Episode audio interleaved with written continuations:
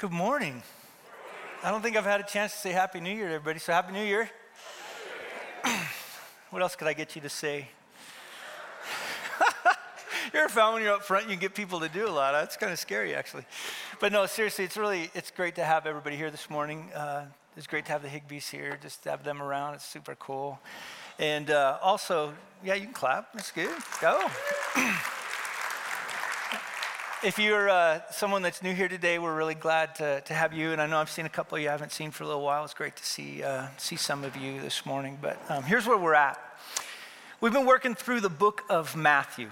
And I kind of warned you before that we were going to take a little bit of a break and skip over 19, 3 through 12, which kind of revolves itself around marriage and divorce and remarriage and singleness and sexuality and, and gender and all kinds of different things. We'll, we'll, we'll look at those, again, not in depth, but we're going to take a look at them. And the reason I wanted to spend six weeks, is a, a lot of the reason is, is just I think this is a really difficult issue. And I think anytime you go through a difficult issue and you don't give it time to kind of work out and for people to think and wrestle and process through a, text like this over a few weeks, you can kind of just skip over it. And we never, in our own maybe hearts and minds, get to deal with, I think, what is a really important issue. Now, I'll, I'll say it from this way I come from a family that uh, is broken. Uh, my parents were divorced, and um, they didn't divorce until I was kind of in my late 20s, early 30s. And I don't know if I ever had a maybe a tenderness or a gentleness or a sensitivity towards those who have walked through divorce and through walked through some of those difficult things until I watched my own parents go through it. And you know this, anytime you watch someone you love go through it, you, you hope that the Lord just puts a tenderness and sensitivity in your heart. And so, even this morning, if you're someone that is in the midst of a difficult marriage, in the midst of, or has a, even walked through divorce, remarriage, all those different things, just my hope is, is you won't give up on what we're going to do over the next six weeks on what I'm going to talk about this morning. Because here's why. Instead of dealing with reality of where we are today, in this particular text, it deals with the ideal, what God meant for marriage. And I think sometimes until you kind of put that backdrop of, of what God intended for marriage, it's hard to kind of understand the rest of it. And so, what I want to do this morning, because I think this is what Jesus does in many ways, is he throws up in front of everybody, throws up makes it sound bad. Um, he puts up in front of everybody this reality of what was intended when God created marriage the hope that God had, the, the way in which He was moving it through. And so we're going to look at that this morning, kind of the intent of marriage. Then we're going to come back over the next five weeks. We're going to look at God's intent for sex. Uh, also looking at the reality of sexual brokenness. I think in our world today, that's just a, one of, that's one of the huge issues that I think we need to, we need to work through as a church. We're going to work through God's provision for marital unfaithfulness. What do we do in that? When there's brokenness, we're going to look at singleness um, I think in some ways we always think this passage is only about marriage or remarriage, but actually, Jesus also spends three verses talking about singleness and the high calling of singleness. And then we're going to kind of bring it all together of how marriage and singleness kind of fits into the mission of what is at the very end of Matthew 28, which is that we would now be this group of people who are disciples, who make disciples, who make disciples to live in what God's called us to be. But I think on one end, when I talk about marriage, it is incredible. I mean, my wife is really fortunate. hey, wait, you were supposed to laugh. You were supposed to go, hmm. and so on one end, it is. It's, it's, it is incredible, but anybody that doesn't acknowledge the difficulty of marriage, either you haven't maybe pressed into marriage like you're supposed to, or you're lying to me, or whatever. Marriage is just, it's hard. There's difficulties to it. And so, on one end, I feel like people can either get cynical, and especially so many young people anymore, I can't remember the percentage, it's a high percentage that don't want to get married because of how difficult it is. But for those of you that are maybe holding back on it, let me just tell you actually, the statistics are a lie. I, when I was going through and I was looking at different guys putting together statistics, in actuality, the whole 50 50 thing isn't even true. George Barna was the one that kind of came up with that number, but he said, man, they're misinterpreting my data. That's actually not what it says. It's well greater than 50 50. The other thing was, I found one statistic that says that 61 to 62% of people that are in marriages are very happy. You don't hear that very often, do you?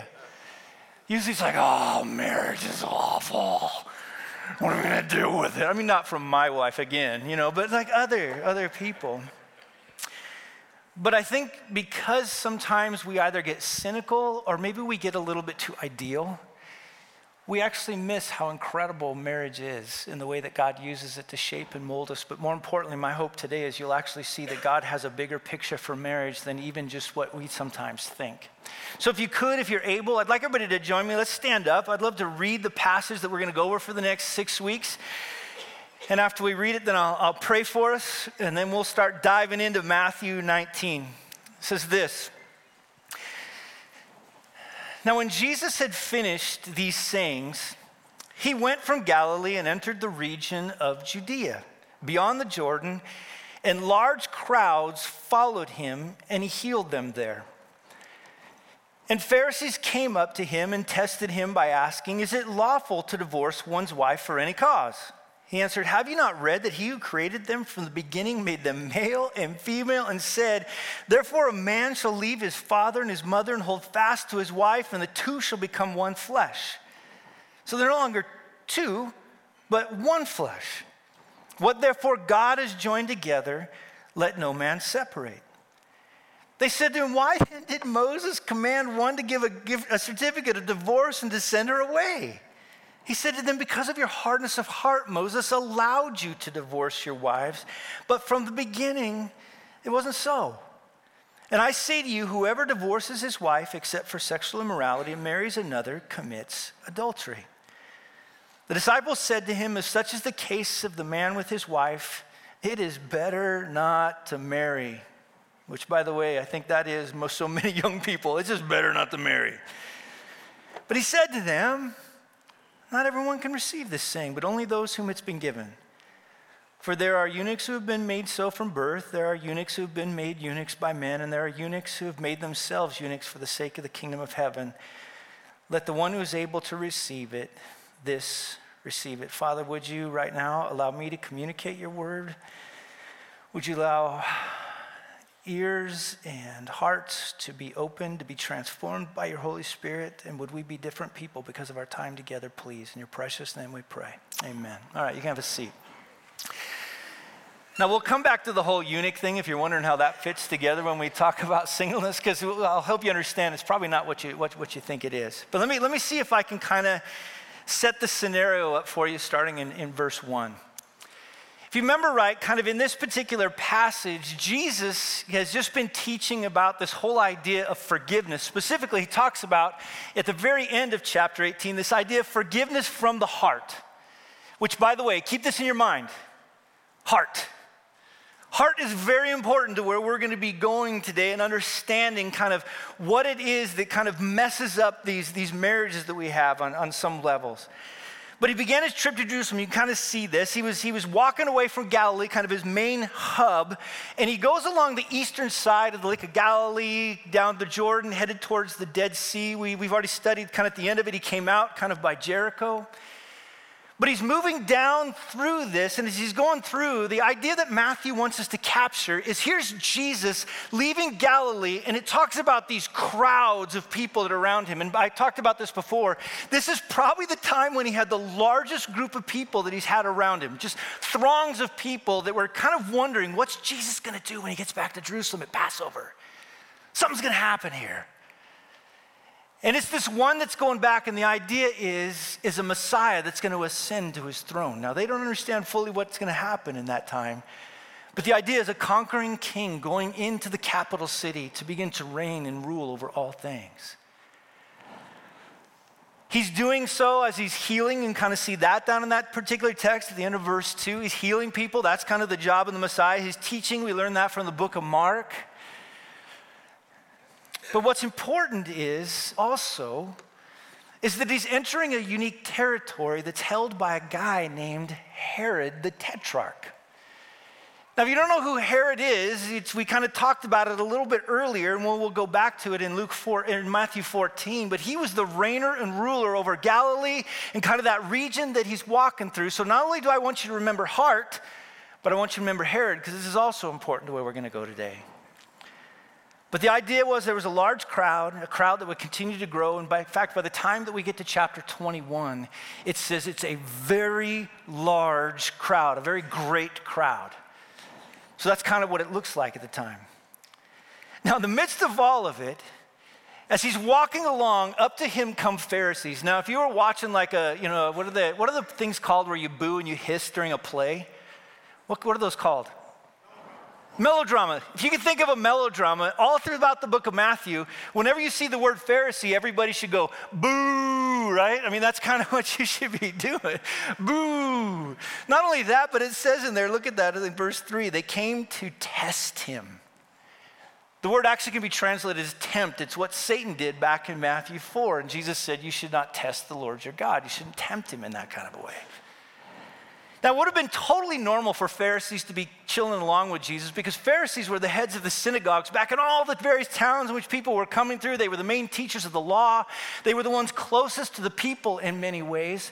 But the idea is, is that they're walking along and they're hearing Jesus call himself, others call him the Messiah. He calls himself the Son of Man from Daniel 7, which Christian kind of walked us through a little bit. But you know, the Pharisees, they're walking along, they're going, man, this Jesus, he's gaining a following. What are we going to do? And they're talking back and forth, trying to figure out. The idea even is to start to trip him up. And finally, you know, one Pharisee suddenly goes, I got it. Divorce. That's how we'll get him. Now, why did he choose divorce? Well, on one end, he chose divorce, I think, because of what goes on inside of Deuteronomy 24, and specifically a debate that was happening at that particular time. There was two sides of this idea. In Deuteronomy 24 when it was talking about how we kind of work through a guy that takes a man to or a woman to marry and then after marrying find out there was some and this word is indecency and we don't fully understand what that word means but it's split into two camps of people. One this guy named Hillel which he's kind of more of what we might call the liberal guy where he actually had a view that he there was grounds for divorce no matter what it was. If a, my wife talked to another man if, if if my wife burned the bread even he would talk about you can just divorce her. That was the indecency in her. Another guy named Shammai, who was more of the conservative. So if you happen to be a little bit more liberal, maybe you like, you know, Hillel. If you tend to be more conservative, you like Shammai. I'll just tell you both of them are wrong on some levels. But he was like, no, the only grounds for that to happen is from adultery. And in their mind, they thought, I know what we'll do. If he chooses one side or the other, then half the group will what? Like him, and half will. We got him. But it wasn't just that. That wasn't just the issue. See, this passage wasn't even about what they were doing. This passage had everything to do with how does God protect his people in, in the middle of living in a fallen world. In this particular time, it was arranged marriages. And so a guy would present a huge dowry to a family, and if suddenly he got a wife that was indecent, again, whatever that might have meant at the time, it was a way for him to have protection from it, a way to protect him from, from, from getting maybe given someone that was, that was less than what the father had promised. But it wasn't just the man. Inside of this was also a protection for the woman because if a man divorced a, a, a, his wife and left her out there without this bill of divorce that's talked about in this particular passage, she would be in a terrible position. A woman not married, a woman without her sons to protect her within life in this particular time would have been in a terrible position. And so this passage had nothing to do with what the Pharisees in many ways were trying to argue about. They had weaponized what God had given them as a means of protection. It was sick. What was so gross about this is I'm just imagining myself as one who has divorced parents. Well, now a divorced parent because my dad went to be the Lord, but with divorced parents hearing this, and as they're jockeying back and forth about a debate, that is affecting my life. Like, think in your own life how much hurt and pain those of you who have walked through it are experiencing, and these guys are weaponizing it as a way to try to disprove Jesus as the Messiah. It would have been sick. The other part about this to try to get after him, if you remember right, I talked about Herod. On one end, this was a religious issue. They were trying to get him to choose a side in a religious debate. On the other end of it, because they're going down through where Herod came from, if you go back to chapter 14 in, in Matthew, we know this that, between it, that, that Herod had gone after his, his brother's wife, Herodias. They had divorced, and later on, John the Baptist comes to him and says, That's not a legitimate marriage. And you know what happens to John the Baptist when he tells him that Herodias and Herod's marriage was illegitimate? He basically gets his head cut off. And so they're thinking to themselves, I know. We'll make this a religious debate and we'll make this a political debate. And all the while were real people's lives that had been impacted by a very serious thing like divorce.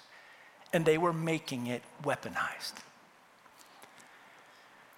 Now, here's what I love about Jesus Jesus was like, I don't know how else to say this, man, but he was like spiritual jujitsu. People would use their, his, their weight against him, and he was like, wow you know, he was just, he would do these incredible things to get them off. Now, granted, he's the Son of God. But in this scenario, watch what Jesus does in Matthew 19. He answered, Have you not read? Now, I love that little statement, have you not read? Because these dudes were supposed to be the smart people. Had they read, they read over and over and over. Let me just tell you this. People always ask me, I don't think sarcasm is very spiritual. Jesus just was sarcastic. Now, not all sarcasm is spiritual, but there is spiritual sarcasm. Have you not read? No, you know those dudes would have been going, seriously? I've got the Torah memorized. But Jesus is getting at a point here he says to them, He who created them from the beginning. You all are making this debate about what happens after the fall, but have you ever thought about what God intended before the fall ever happened? Not only that, here's what's so crazy about it, it hit me this week. Jesus was there before the fall. In fact, he was probably the one, in some ways, in this pre incarnate Jesus, that was the one that did the wedding. Have you read? Because in the back of his mind, he must have been going, I was there. I was there, it talks about when we, they were to clean, we made them, and look at this, male and female. We made them a, I have to say it in our world today, a genetic biological male and a genetic biological female, okay? We'll get back to that as we move along over the next few weeks. And then, therefore, a man shall leave his father and mother and hold fast to his wife, and the two shall become one flesh. Now, in Hebrew thought, what he was doing is he was grabbing Genesis 26 on one end of it, and then he was going all the way over to Genesis 2, 126, and then all the way over to Genesis 225. And the idea was is you're supposed to look at everything in between. Whenever they'd kind of quote like that, they would give the two bookends, and you're supposed to bring everything in it into the understanding. Meaning, marriage is between a biological genetic female and a biological genetic male. That's the way I intended it from the very beginning. When I brought them in, and you can see this in verse 27, I created them, and the idea was is to have, even he talks about it in verse 20, uh, 26, to have dominion, to cause flourishing. When I created this man and this woman, I created them in my image, it talks about in verse 26, and I created them to do what I had done. I created them to take the stuff that I had given them and to cause flourishing, to cause newness and goodness, to bound everywhere in things that they touch. That's what I created them to do. That's what it's supposed to be like. Not only that, 225, 12, 224, I created them to hold fast to one another. The imagery was of God, if you remember right in Genesis 2, of bringing animals before Adam. He brings one in front of him, right, to show him his need for someone else that was like him. And he got a you know, hippo and an elephant and an ostrich and a platypus and all these different things that are coming in front of him. And he's like, no, that's not me, that's not me, that's not me. God puts him to sleep, takes a little juice out of his hip, forms a woman. And Jesus is like, I was there. I saw his face when he saw the woman. It was very good. I was there.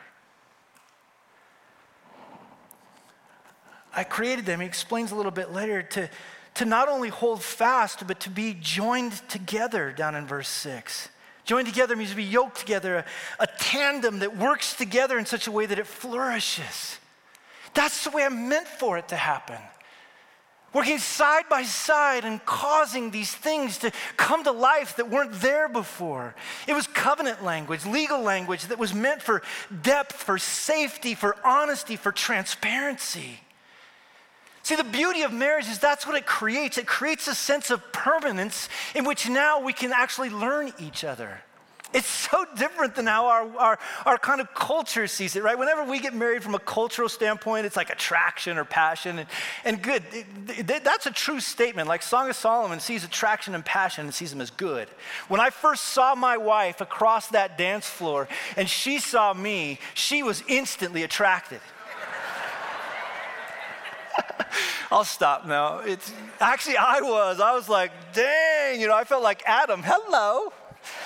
That's it, right?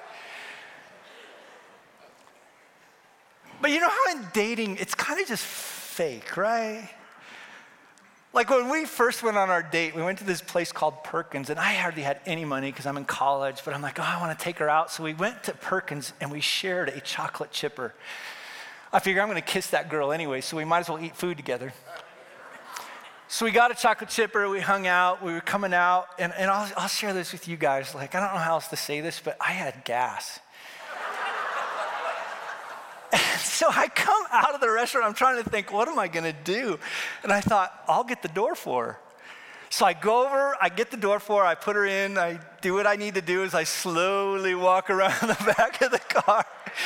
I get into my car, and later on, somebody asked my wife this. She goes, when did you know that you were going to marry Todd? And she said, It was that night, that first night when he opened the door for me.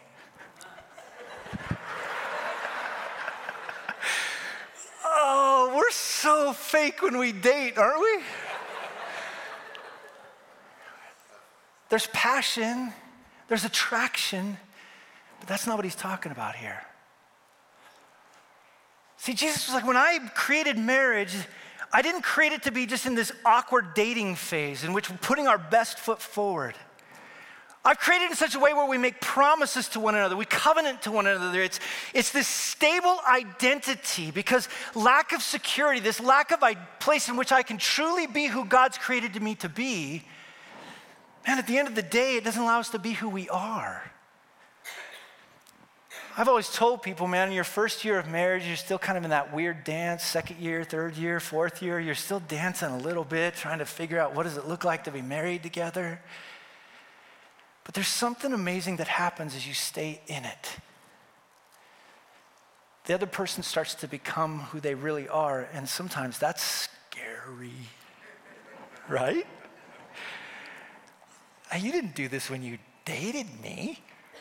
I'll never forget my wife looking at me at one point, and I'm like, I mean, I can do a few things around the house, but let's just say I'm not Tim the Tool Man, right? And I remember her looking at me one point. She goes, Gosh, I just realized you're not my dad. nope, I'm not. there's this side of it, though, we created, and I think there's nothing actually more loving nor able to truly invigorate a marriage than when things are able to be transparent and honest, but safe and secure. He said, That's the way I created it. I created it to be that way. I created it to, to happen in such a way that now, when you stay in that long enough, you start to potentially know one another and care for one. In fact, I was one statistic also that I saw is that two thirds of unhappy marriages become happy within the first five years of marriage if they stay married. Why? Because you get to work through things. It's this place of stability. It's a place where, yeah, we might have quick attraction, we might have passion. And I'm so glad Song of Solomon was written for that very case. But Jesus is like, you should have been there when it was what it was intended. Now, on some levels, I do wonder those people that are sitting around, they saw these other guys weaponizing it, and all of a sudden Jesus took them to this other place. He painted a picture of what it could be. But then the obvious question comes in. Verse 7 Okay, Jesus, if that's the case, then why did Moses give a command in this way that one is to give a certificate of divorce and send her away? That's an obvious question. But I love what Jesus does here. Marriage was to be a form of protection both for the man and the woman. However, divorce he talks about is a result of rebellion. Verse 8, because of your, remember I said for you to remember this word, hardness of heart. There's the word. Because of your hardness of heart, Moses allowed you to divorce your wives. But from the beginning, that's not the way I intended it. That's not the way it was created. And the only reason that God allowed it was because of this hardness of heart. So that's what we kind of have to understand. What is it about the heart that is so causing this problem? Well, throughout the book of Matthew, this word heart is just used over and over again. In fact, it's 16 times. It just keeps getting littered throughout it. And here's the greatest thing that Jesus keeps reminding us over and over and over again, all throughout the book of Matthew. He came to change that heart. They had no clue. While those guys are sitting there going, How do we trip him up? How do we try to prove he's not Messiah? How do we do all these things? They had no clue. He was entering back into Jerusalem and he wasn't going to ascend a throne, he was going to ascend a cross. And when he ascended that cross, his death, his burial, his resurrection, and eventually the giving of the Holy Spirit, we'll talk about that in a bit, was the very way in which these hearts would be changed. They had no clue. Said, That's why God allowed it. But I've come to change it. Well, how are you going to change it? Well, in Matthew 19, just a little bit later, there's this rich young ruler that comes to him and he, he doesn't have a transformed heart. And the guys finally look at Jesus after this guy's walked away and they said, Well, gosh, who then can have a heart transformed in essence? He said, With man, this is impossible. But with God, all things are possible. This is what I love. I'm so thankful in a broken world in which things seem so impossible, Jesus Christ came to take that which is impossible and make it possible. Now let's kind of look at that a little bit. Right before in 1835, let's look at this idea of a heart. We know it must be changed, and right before he talked about this idea of forgiving from the heart, a brutal plan. Why do we need to have our hearts transformed? Well, in Jeremiah 17, you can kind of see that up on the screen. The reason we need to change is because the heart is deceitful above all things, desperately sick. Who can understand it? The idea is nobody. So, what's God going to do? Well, I love in the book of Jeremiah, it also says, I will give them a new heart to know that I'm Lord. And I put it in blue because I want you to watch how many times this happens. They shall be my people, and I will be their God. I'm going to transform their heart so that they can come into a right relationship with me. Let me just say this again. Hearts are never transformed until you come into a right relationship with Jesus Christ. If you're somebody sitting here today that does not know Jesus Christ, the reason that we call people to bend their knee to King Jesus and believe in his work, his death, his burial, his resurrection, his calling out to you respond by faith is your heart will never be changed until you bend your knee to that Savior. But something amazing happens after that. Not only does he give them their heart, but he says, I will write my law on their hearts. I will, I will write into them how it is that we're designed to be their, I'm designed to be their God. And look at this at the end, I will be their God and they shall be my people. I'll draw them into relationship. Look at Ezekiel. I'm going to take out their heart of stone, that hard heart from their flesh, and I'm going to give them a heart of flesh, one that's, that's malleable and true, that they might walk in my statutes, keep my rules, obey them. And look at here it again. They shall be my people, and I will be their God. Ezekiel 36. I will give you a new heart. Now, not only that, but he connects it to this idea of a new spirit I will put within you. I will remove your heart of stone from your flesh. I'll give you a heart of flesh, and I will put my spirit within you and cause you to walk in my statutes and be careful to obey my rules. You shall dwell in the land that I gave to your fathers. And here it is again You shall be my people, and I will be your God. What Jesus was doing was come to die, be buried, rose again, go back to the Father, give the Holy Spirit. Why? To draw people near to Him. And the only way you can live the marriage that God has called you to live is by coming near to this God through Jesus. Let me just say this there is no other way. And all those guys around that are having this argument that had weaponized the passage, some thought that he was going to, you know, conquer Rome and drive them away. Some were just not sure what he was going to do. Some were trying to stop him. But no one had a clue he was going to change their condition. I always say this, and I want to repeat it again. The biggest problem in this world is not a geopolitical problem. For all of you that are worried about China and Russia, you know, we'll allow our government to do that, but God's not worried about China and Russia. You get that, right? God's not in heaven going, oh my gosh, what am I going to do with China and Russia? Jeez. God's not really even in some ways the social problems that we face that everybody gets so irate and upset over. You understand, social problems don't change until hearts change. Yeah, but Todd, we live in Southern California. It has Disneyland, the very gateway to Hades.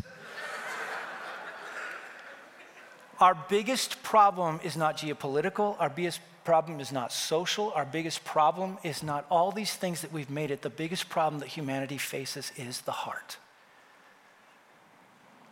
That's what must be changed. It's the only solution people will come and say, you know, can you help fix my marriage? And I'm always like, nope, I can't. I can't fix your marriage, but God can change your heart. See, that's what he's getting after here. They have no clue.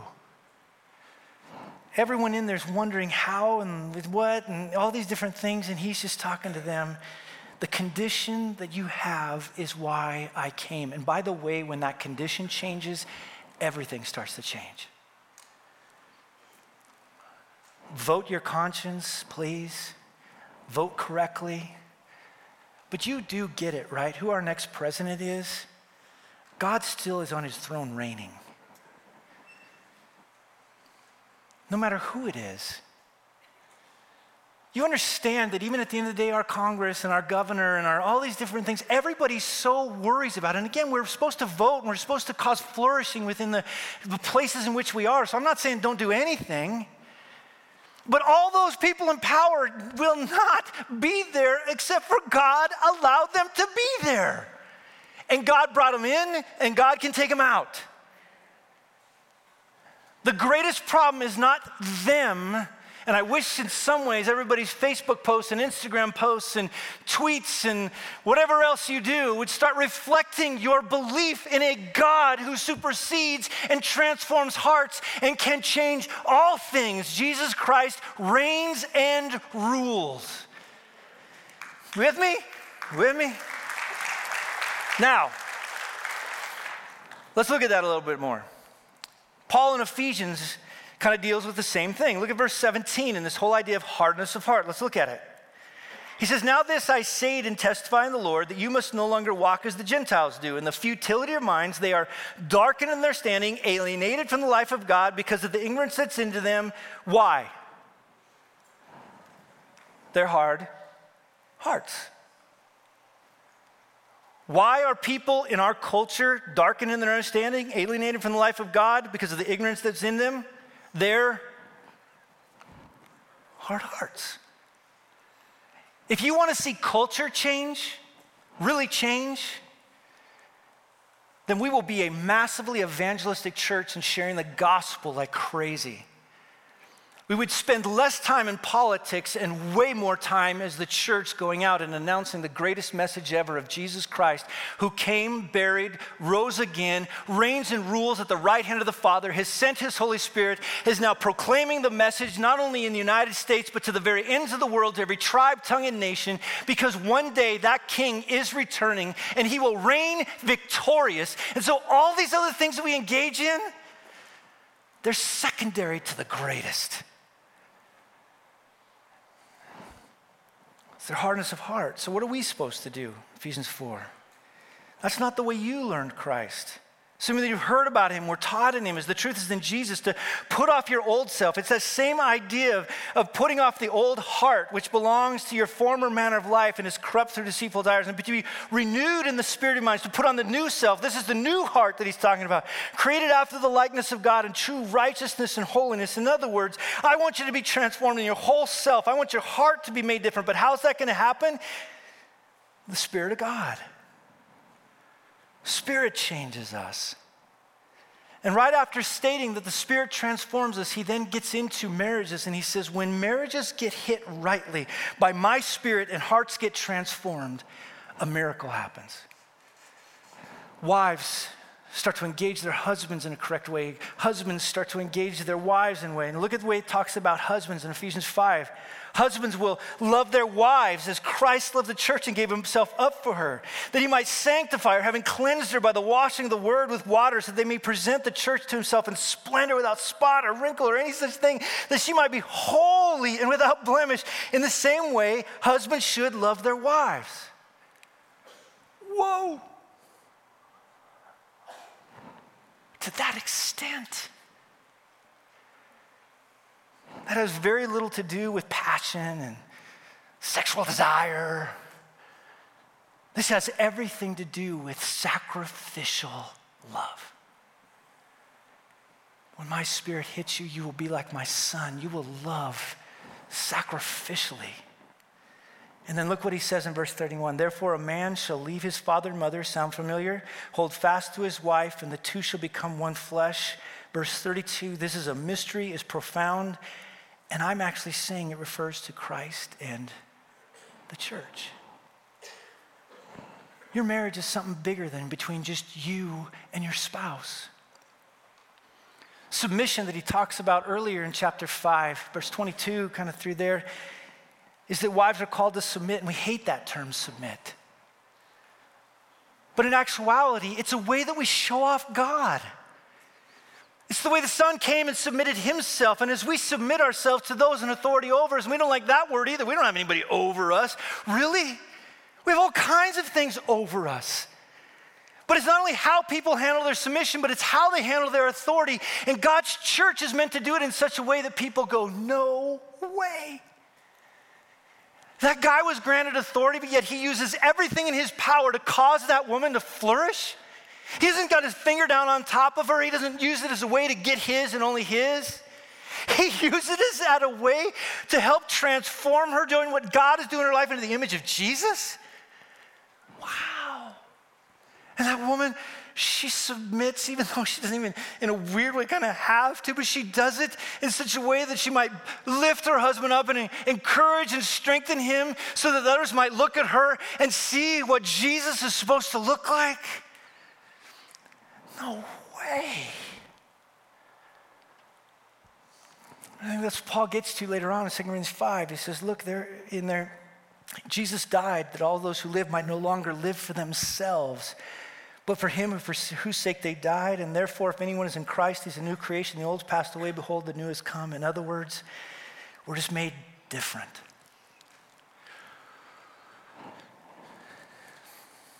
I said earlier the statement, love shouldn't be that hard.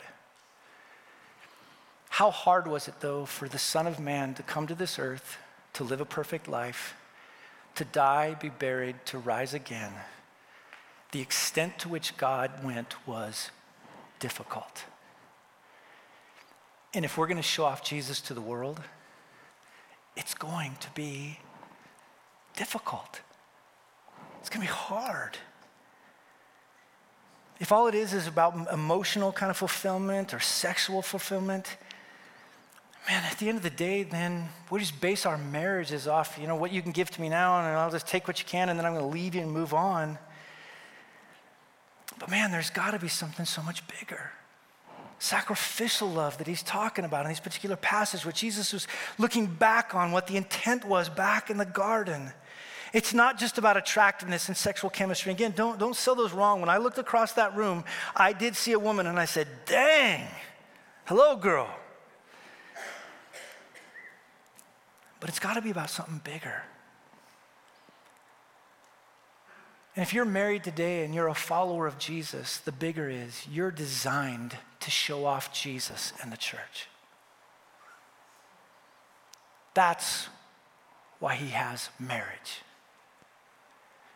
Sure, it's to procreate, sure, it's to have sex and enjoy it. But if all marriage is is romantic and kind of idealistic, man, we'll miss the power of sin if all it is is cynical and pessimistic, man, we'll miss the marriage as God intended it. It's something greater. And not only that, but it's going to come to an end. I know Mormons teach us that we're going to be married forever, but we're not. Whenever we say our vows, we say, until death do us part. There's going to come a point where it talks about in Matthew 22 where there's no longer marriage nor giving in marriage. Because as it talks about in Revelation 19, eventually one day we will be in a unique way forever married to Jesus, the church. Marriage is just a pointer pointing us to that greater one. There's something so much greater. Let me, let me, let me finish this way.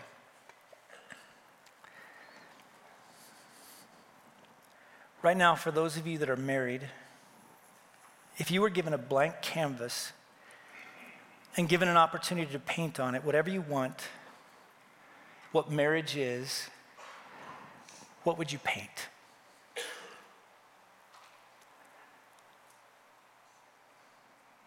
What would you paint? I think initially my wife would have painted a handyman with a tool belt. She'd have been like, hello, sexy, right? I mean, it's just like, there you are. Maybe she would have painted a Barbie dream wedding. And then she got up to the altar and looked at me and went, dang, I missed it on that one. For a guy coming in, there's all these thoughts we brought in, like it was going to be just never ending bliss every day, all the time. We were going to rock, walk around our homes with very little clothes on. I'll just leave it at that. But we get old. I'm getting old, falling apart, getting my new yarmulke purely for worship purposes.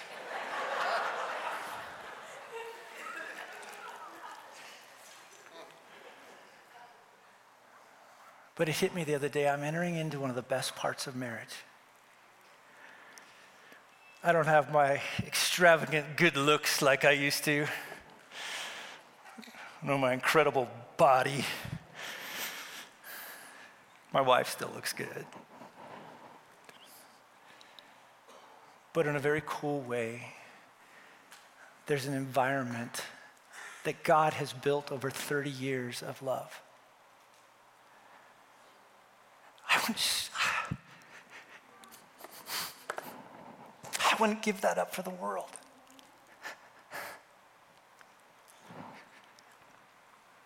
But the thing I love about it is, is we're learning in greater ways, most importantly, not just how to love each other, but how to show Jesus off. I don't want my kids to get to the end of it and say, you know, my dad was handsome. My wife was, or my, my, wife, Freudian. My mom, you know, she was hot or whatever. I want them to get the end and say, they learned how to love each other sacrificially. They created an environment like Jesus in the church. And I don't want them to long for our good marriage. I want them to long for the marriage they will share with the Lamb one day, forever and ever and ever. Amen. And that's what Jesus did. Well, all these Pharisees were weaponizing a text. He just said, Let me tell you a story of what it should be. God had so much more. Now, if you're somebody in here today that has a good marriage, let me just say this. Those of us that maybe have a little bit better marriage, the struggle is going to be we're not going to long for heaven like we need to. Those of you that have difficult marriages, I've oftentimes found you long for heaven. For those that are single, I'll just say this to you. If you choose and if God allows you to get married, don't get married just because. Get married because you have a grander vision of what God wants to do. For those of you in a difficult marriage, don't long to get out yet necessarily. Even in difficulty, we can show off Jesus. For those of you that are in all those different spots, my hope is you'll stay with us because I think this text opens up our eyes to the reality that God has so much more for us than we oftentimes think when it comes to these issues. And so that's what we're going to do over the next few weeks. If anybody needs prayer after, I would love to pray for you. We'll have a prayer team over here that we would be, we'd be happy to pray for you. But above all, aren't you so glad that God has a big plan? And let me say this also you can't thwart our God's plan. Father, thank you so much for everybody that's in here. Thank you for your goodness, your grace. Thank you for something incredible like marriage. Father, I do pray for those that don't know you that today would be the day they come to know you. I pray for those that are in difficult marriages, Father, that they would be able to find help. They would be able to find grace and goodness in the midst of it. Those that have walked through divorce or even some of the aspects of remarriage, Father, those in singleness, those of us that have marriages that are doing well. Father, would you use this text not to create better marriages necessarily, primarily, but marriages that show off to our community the greatness and the goodness of King Jesus? Would this be a place of hope to those that are longing, a place where they can find healing in the midst of difficulty? And a place where you will begin to create through the power of your Holy Spirit people that show you off in an incredible way. We thank you, Father, in your precious name. Amen.